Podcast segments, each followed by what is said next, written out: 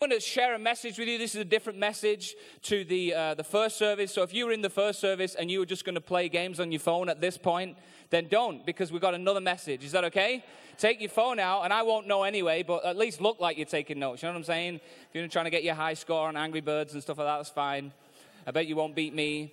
Um, this message is called You Were Born to Discover. You were born to discover. Or another, another title is Discovery versus Survival. Discovery versus Survival. And it's really taken from a verse in Proverbs. Um, in Proverbs 25, verse 2, it says these words It's God's privilege to conceal things and the king's privilege to discover them. The word king there is a small k, so it's not talking about the king of kings, it's talking about kings of the earth, me and you. And the Bible says here it's God's privilege, God's job, God's responsibility to conceal things, or you might say to hide things. And it is our privilege, people, to discover them. When I was a kid, I was an absolute ninja at hide and seek. I don't know what you call it here. Do you call it hide and go seek? Just hide and seek? Hide and seek. If I speak really slowly, does that help? I'm just joking. I know you can. I know you get me. I was a ninja when it came to hide and seek. I mean, you know, basically one one person covers their face and counts to a hundred. I mean, unless I'm playing it with my daughter. What? That's a long time, right?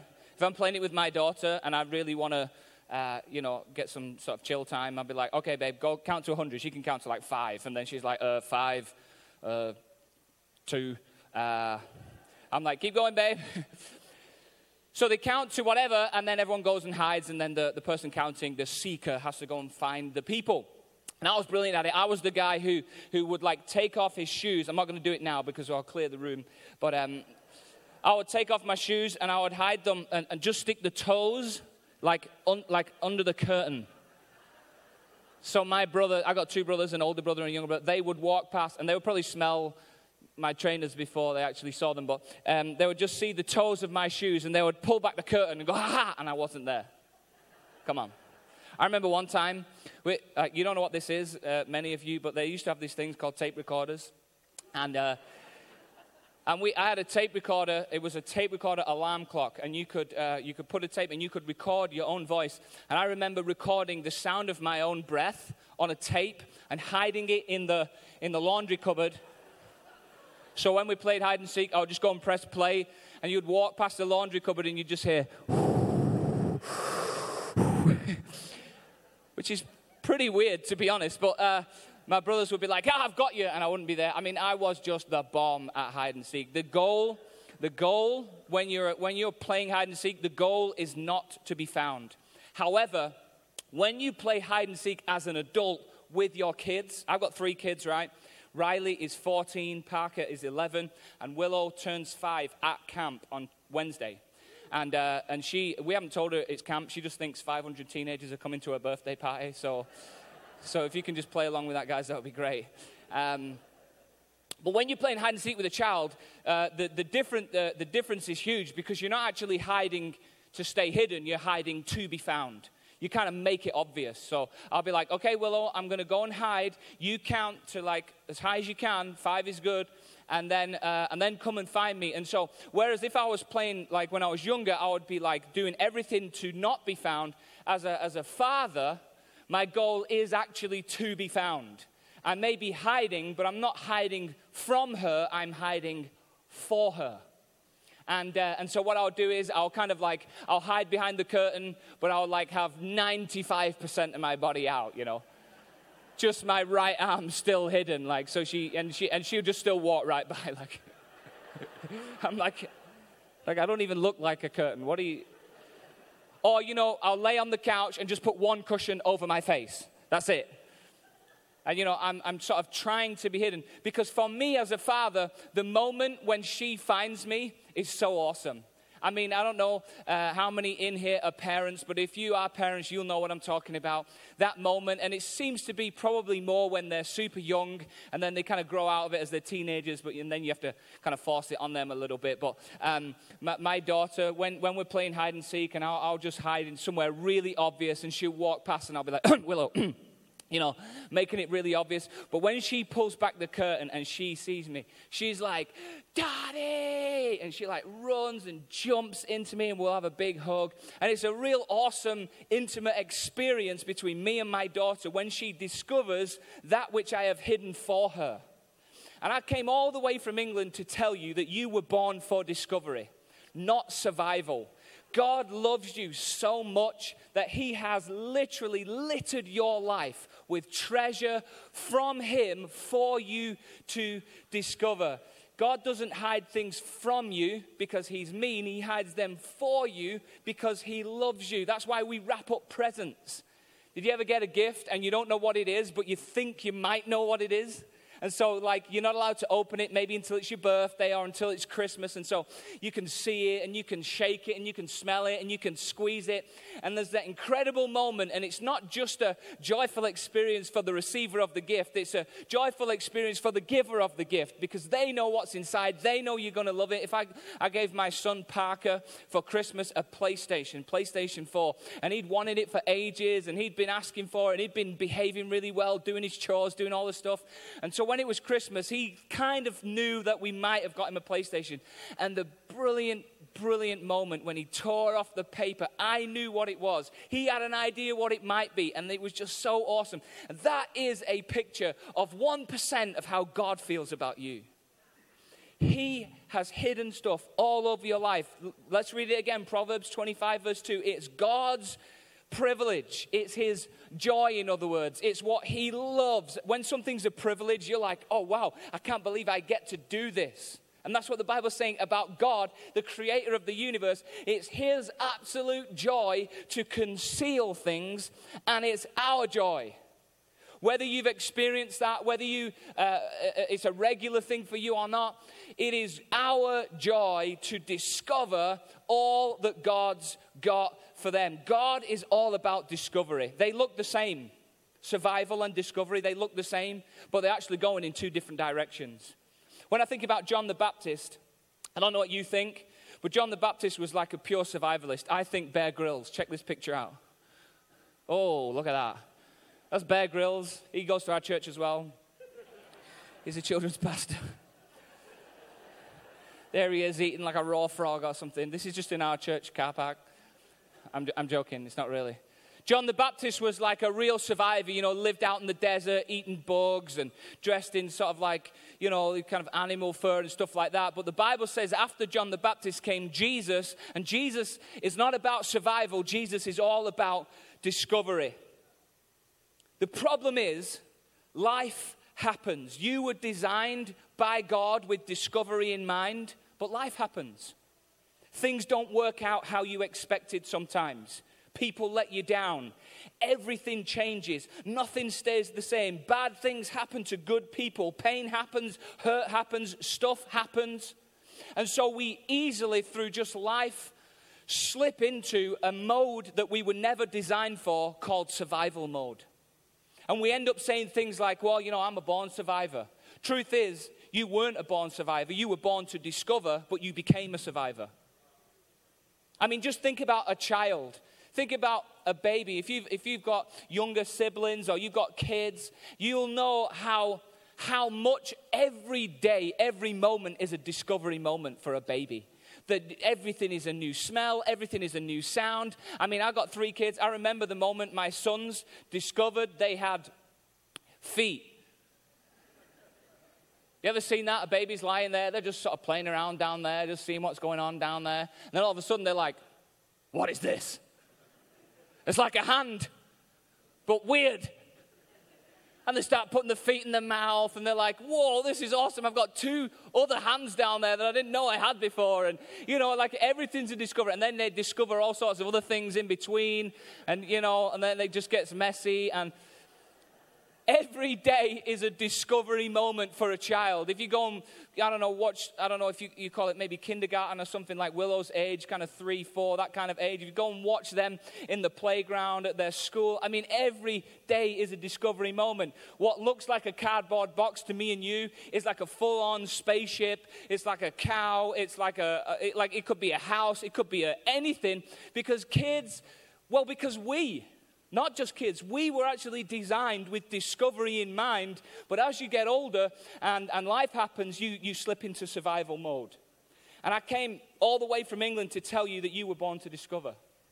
And you may well have slipped into survival mode, and you may be just getting through. You may be just getting through till the next paycheck. You may be just trying to survive till the kids, you know, get to that age where they can actually, you know, feed themselves. You know, you may be just trying to survive until you get out of the job that you're in because you just need to do it to make ends meet. You may be slipped into survival mode, and it's not a sin. This is not a conviction thing where I'm trying to say you shouldn't be like that. I'm trying to help you understand because God is teaching me about this same principle that you and I were born to discover. If you're just surviving, you're experiencing so little of what God intended you to enjoy.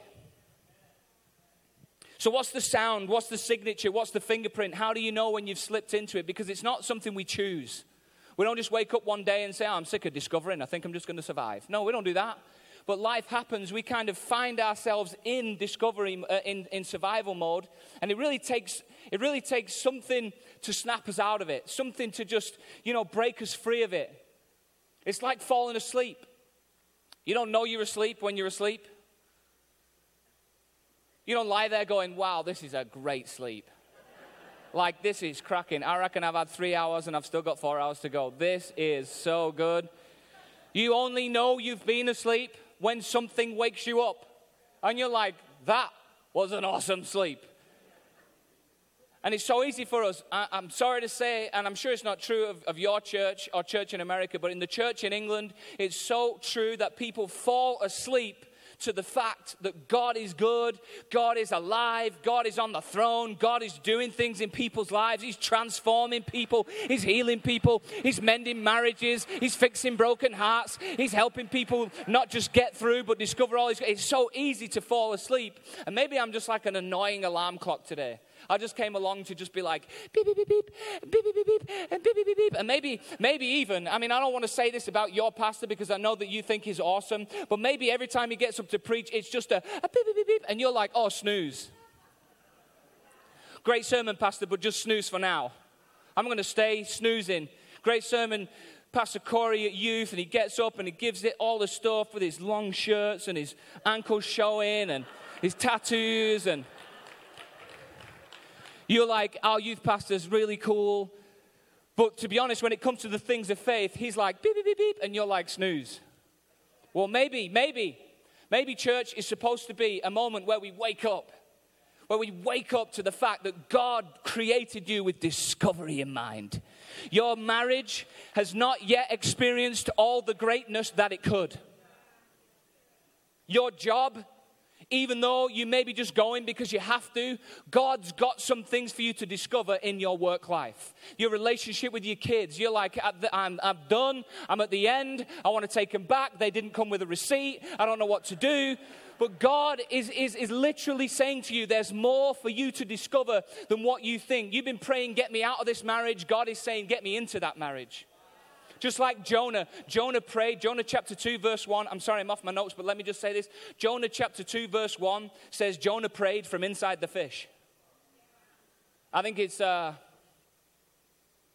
I think it's the book of Daniel, chapter 3. Shadrach, Meshach, and Abednego. The Bible says they walked around inside the fire. We want God to get us out, and He's saying, Get me in. Anyway, that was free. How are we doing? All right.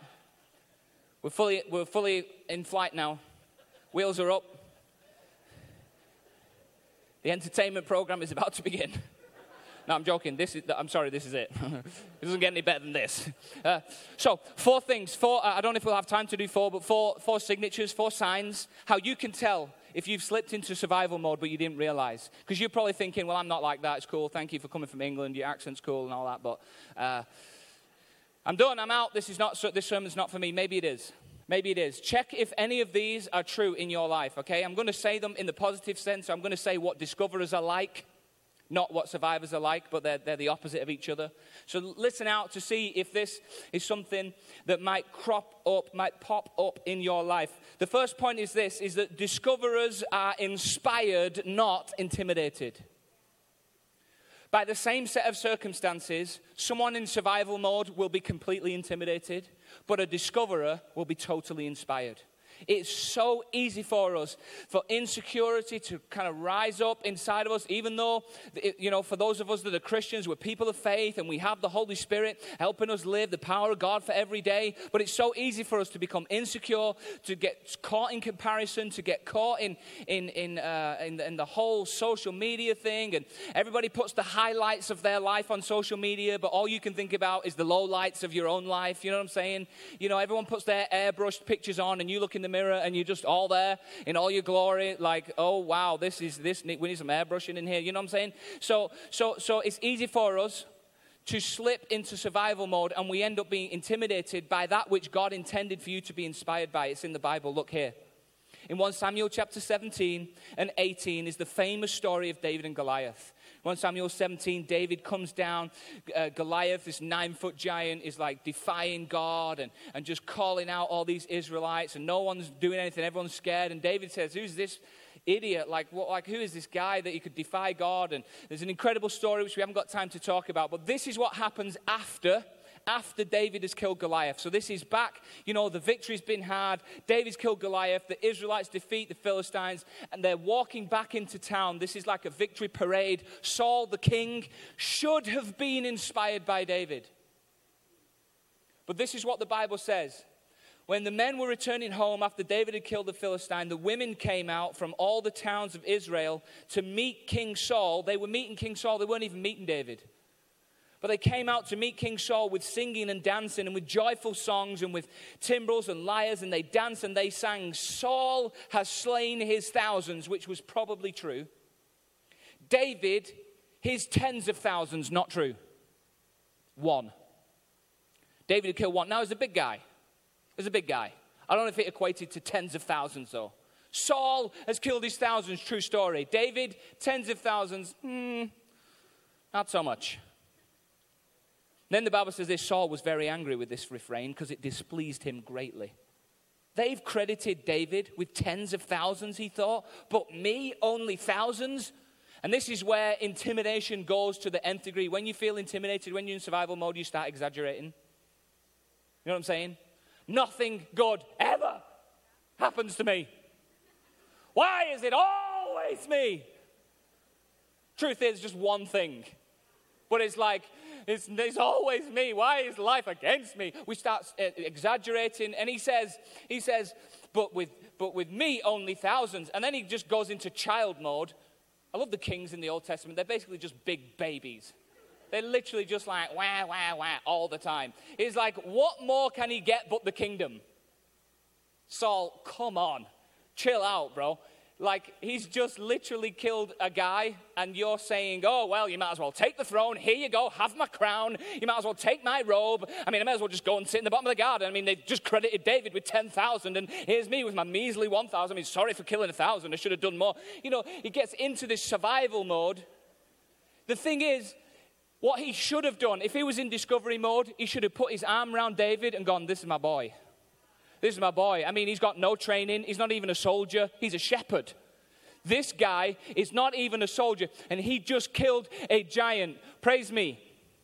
Because he is awesome. Like, like I'm so inspired by him. He should have paraded David up and down and said, Come on, soldiers, we can learn from this kid. Like, let's be inspired. Let's be excited. Let's be full of faith. And if there's a someone or a something in your life that's intimidating you, I'm not telling you off, I'm not having a go at you, but you may be in survival mode.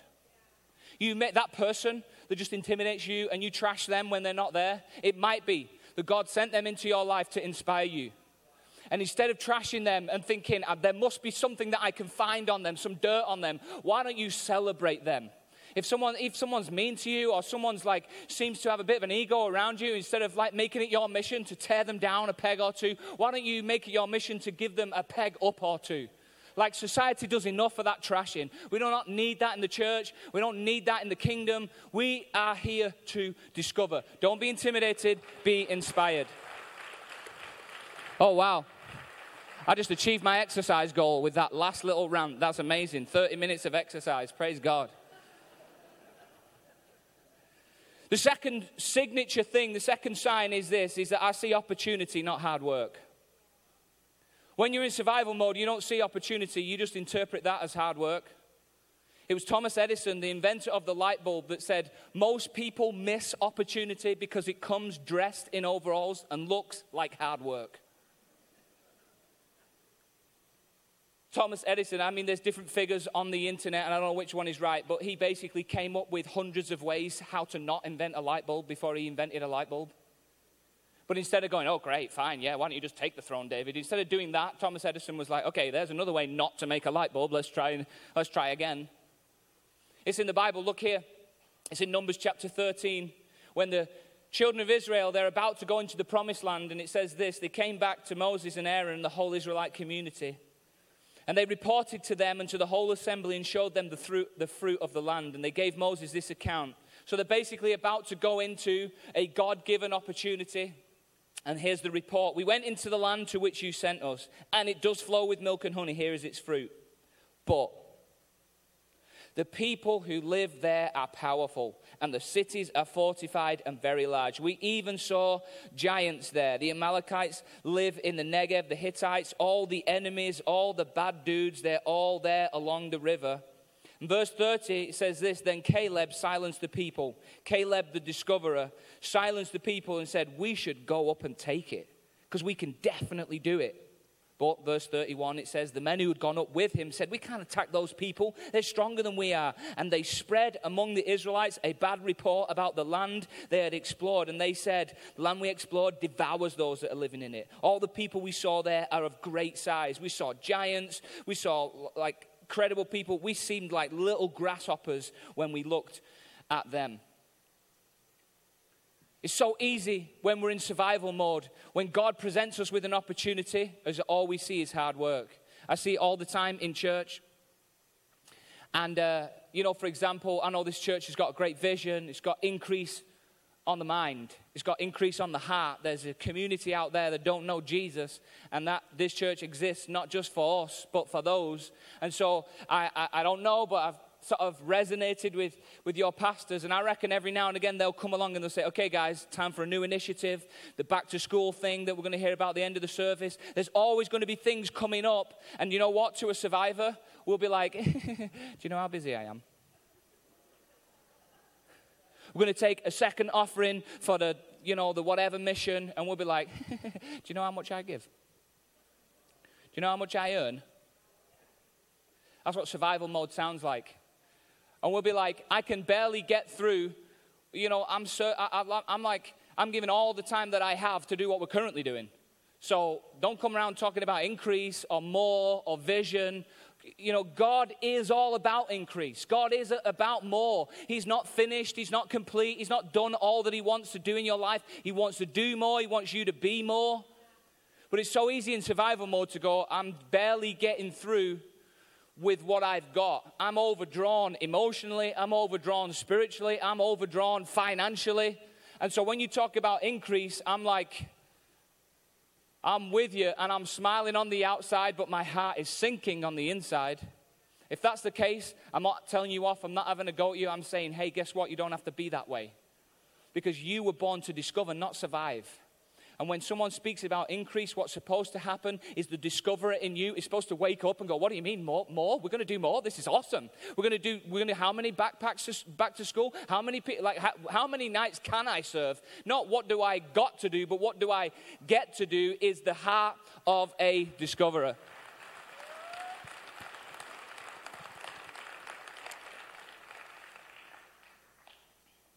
The third thing is this I'll choose character not compromise. Character, not compromise. I've got two different illustrations for this. We're coming into land, so maybe I won't do them both, but there's an incredible story in 2 Kings chapter 6 in the Old Testament. There was a great famine in a city. It was a siege. Basically, a siege is a military tactic where they camp outside the city. It's not aggressive, it's a passive tactic. And they camp outside the city. No one goes out, no one comes in. They cut off the water. I'm sorry, I forgot to breathe. I'm trying to say too much in the time that I have. they camp around the city. Nobody goes out, nobody goes in. They cut off the food supplies, cut off the water supplies, and the, the city basically turns in on itself. That which you, they used to think was like disgusting or unacceptable, because of the pressure, they start, um, they start, uh, what's the word? Like, um, they start making excuses. They start saying, maybe it's not that bad. Let me give you an example, because this is what it says. I think it's in 2 Kings, did I say? 2 Kings chapter 6, verse 25. There was a great famine in the city. The siege lasted so long that a donkey's head sold for 80 shekels of silver and a quarter of a cab of seed pods for five shekels. There's a little note in my Bible at the bottom of the page. It says dove dung. A donkey's head and bird poo are now on sale as like the meal. Now, if you'd gone up to those people six months before the siege and said, do you, want to come, do you want to come to mine? Do you want to come to mine for a meal? We're going to have a meal at mine. We're going to have a barbecue. It's going to be awesome. They'd be like, yeah, what are you serving? And they'd be like, donkey's head, bro.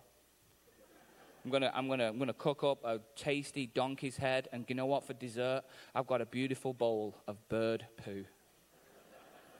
People be like, what are you talking about? What do you mean, donkey's head? Because it is inconceivable to think that you would do that.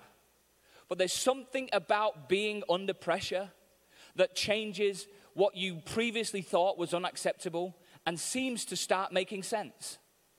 Survival mode starts explaining away, talking away the things that you swore you'd never do, the things that you say you'd never say, the things that you, uh, the places you said you'd never go, you know, the stuff you say in church, yeah, I'm in a high faith environment, you know, I'm going to live for God. I'm not going to go to that party. I'm not going to do that thing. I'm not going to go and eh, I'm not going to do that with my taxes. I'm not going to do any of that because I'm a person of faith. But something happens when you're under pressure. Something happens when things don't go your way. And all of a sudden you start saying, well, it's not my fault. I mean, you know, this is all I've got. I mean, I've got to eat something, so I may as well eat this. I mean, I'm, I'm, i mean, I wouldn't normally, but, you know, this, I mean, maybe it's not too bad. You know, maybe if you hold your nose while you drink, you know, maybe, you know, like, it might get stuck in your teeth, but, like, maybe it's okay because, you know, like we're under pressure. It's not my fault. And before you know it, you're starting to give excuses for the things that you which would never previously do. You would never be unfaithful. You would never be like crude or you would never say that or do that or go there. But survival mode, before you know it, you're starting to explain the things that you would never do. Now you're doing them. I mean, Peter did it. Peter, he said to Jesus, I will never deny you. Like, are you joking? You, you, you think I'm going to deny? Like, I will never turn my back on you. It's literally chapters later when Peter's going, I've never heard of Jesus. the Bible says that he's by a fire on his own, and he's literally swearing, he's using foul language to a child. He's gone from, I will never deny you, Jesus, now he's like swearing at children. I mean, this is ridiculous. He's gone from one extreme to the other because he slipped. Because what happened between those two accounts is that Jesus got arrested, Jesus got crucified, everyone scatters, he's on his own, he doesn't know what to do, he's under pressure. And that which he said, I will never deny you, Jesus, I will never turn my back on you. Now he's like, well, it's not my fault. Who do you think you are? Talking to a child. This is what happens. And I wonder if you're experiencing, you're saying things, you're doing things, you've slipped into that mode and you're you know, your heart for God is still there, it's still, it's still strong, but in worship, you've got that little thought at the back of your mind. You're like, oh, I'm doing that. I'm saying that, I'm going there.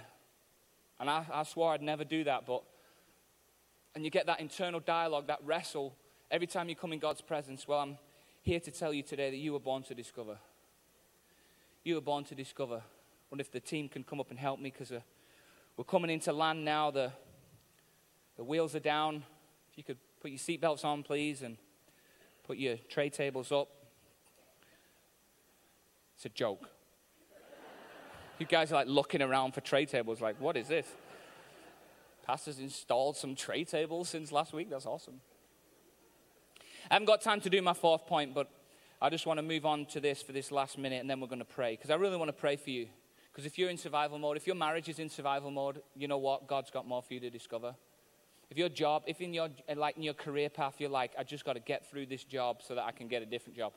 Like I don't deny that God has got something better for you, But that does not mean that this is not right now where God can use you. God can, you can discover great things. You can be a person of influence. You can be a person of faith in the situation you're in right now. If you're having a tough time at school and you're just like, get me out of here, God will get you out of here. But before He does, He wants you to get Him in. So, what do you do? Well, the difference between Peter in those two, uh, that illustration that I just did, can really help us. So, here's the difference between Peter in he goes from denying he goes from saying I'll never deny Jesus to denying Jesus to in Acts the early part of Acts the Bible says Peter preached and 3000 people decided that they were going to change the way they live and follow Jesus. He's gone from here to here. Now he's here and there's something significant that happened between those accounts, between him swearing at children, saying, I've never heard of Jesus. Who do you think you are? Beep and a beep and a beep, beep. You know, just, just fully just bad language. The whole thing, it's like uncomfortable for everyone. Everyone's like, oh, Peter, what are you doing? And then in, in the beginning of Acts, the Bible says Peter is a man of influence. He's a man of authority. He's a man like, he's like born again. He's just like transformed from the guy that was swearing at children. Well, here's a few things that happened to him, that, and this is how we get out of it. How do we get out of survival mode? Well, we need the Holy Spirit. The Bible says between Peter denying Christ and Peter preaching in 3,000 people saying, I want to live God's way, is the Holy Spirit came. And Pastor can't do this for you. This is not something that you can wait in a line for. I mean, you can wait in a line to be prayed for, but let me tell you, the Holy Spirit is the power of God for every day. And so every day we get access to God's presence. We're not always going to have, you know, I wish I could take Aaron home with me so that, you know, when my kids are playing, playing up and I'm just struggling, I'll be just like, come on, bro. Oh, yeah, come on. Usher in the Holy Ghost while the kids are misbehaving. Like, I wish we could take him to work with us. I wish we could take him home with us. But the reality is, we've got God with us. The presence of God goes where we go. We're carriers of the presence of God. And so we need the Holy Spirit. That's how we get out of it. We, we commit to every day encountering God. Read, your, read the book, pray. I mean, I wish there was something revolutionary that I came here to tell you, and you're like, wow, never heard that. But actually, this is it. It's encountering God on a daily basis. That's how you get out of survival mode. Because we're made in His image, and the more time we spend with Him, the more we become like Him. And He is a discoverer. Jesus is a discoverer and a creator, and that's how we can be. As well as the Holy Spirit, I think we need some holy friends some holy friends. What's significant about that passage in Acts? It says, like, the Holy Spirit came, Peter, tongues of fire, the whole thing. But also, it says, it says, Peter stood alone by the fire and denied Christ. But when he preached, it says these words Peter stood with the eleven. Come on. The difference was the Holy Spirit and some holy pals, some holy chums, some holy friends.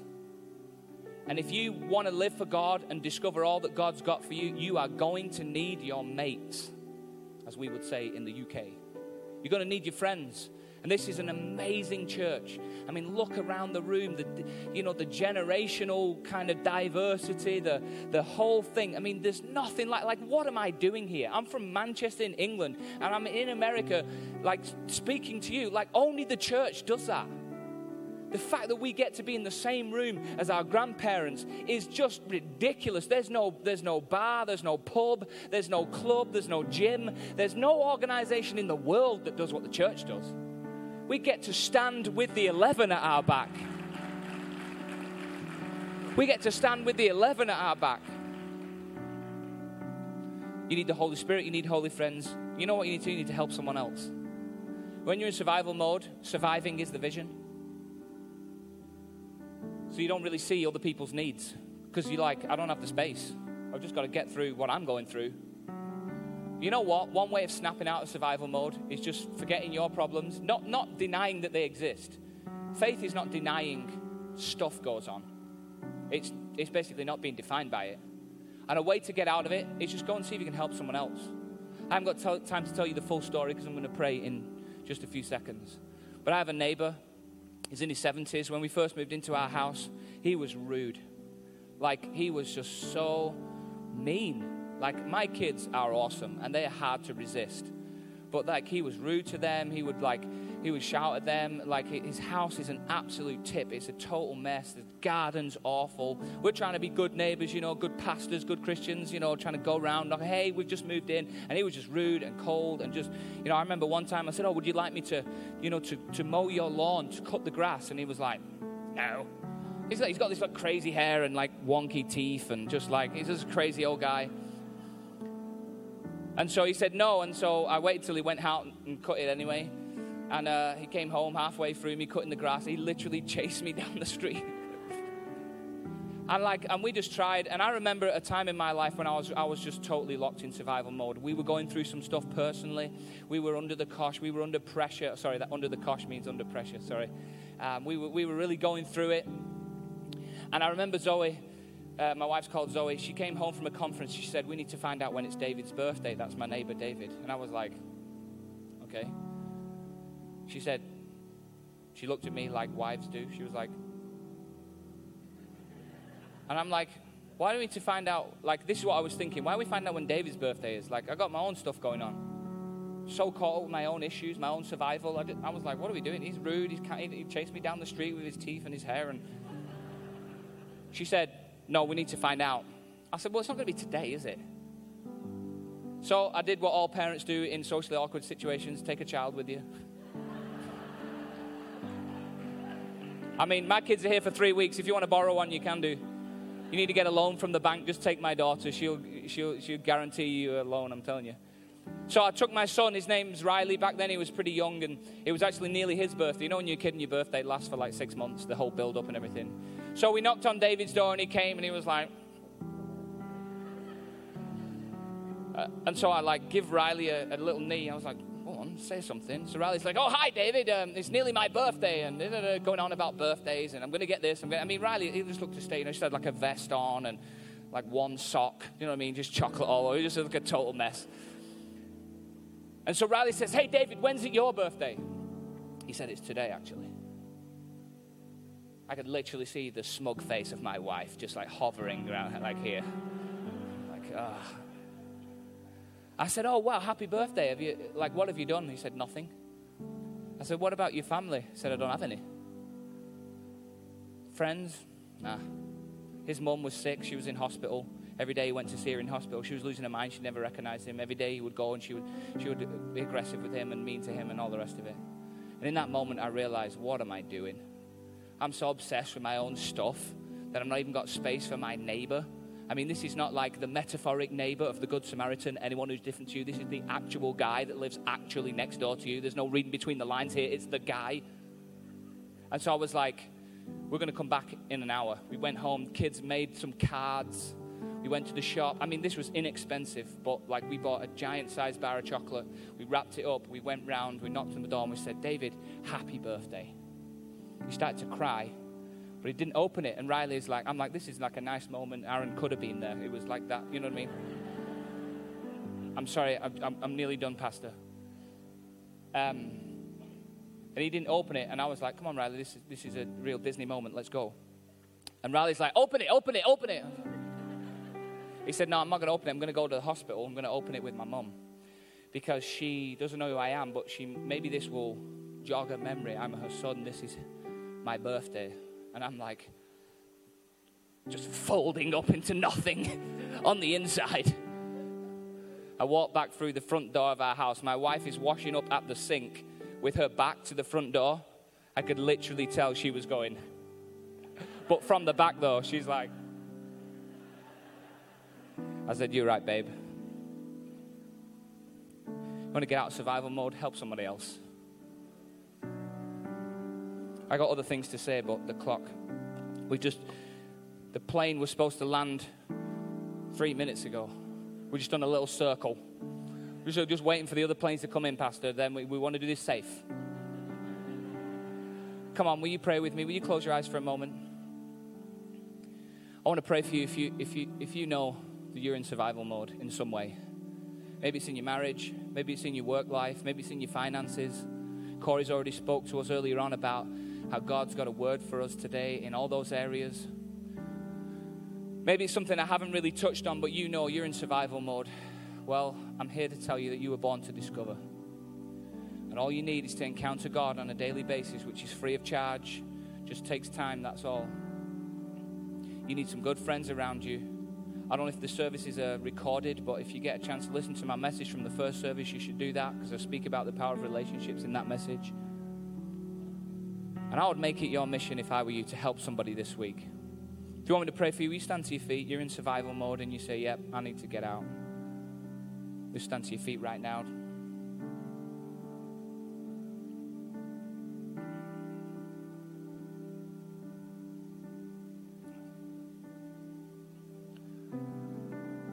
I'm going to pray. Pastor's just going to come up now, but when I, pray, when I, when I say amen, the whole church, we're going to stand and join these people that are standing. We're going to give God a shout of praise because this is a significant moment. So, with every room, every person in the room with their eyes closed, let's let's pray. If you stood, why don't you raise your hands and just be ready to receive from God? Father, I thank you for these amazing people. I thank you that you created them with discovery in mind.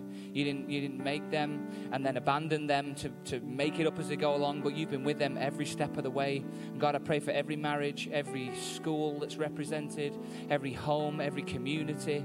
God, will you just cause us to be out of survival mode and ready to discover all that you have got for us. We pray that you would, we would encounter you on a daily basis. We pray that you'd give us the courage and the creativity and the authenticity to build meaningful relationships that can help us with this. And we pray that God, you give us the opportunity this week to just put, take our eyes off what we're doing and go and help somebody else. Thank you, Jesus, that we were born to discover. In Jesus' name. Amen. Come on, with you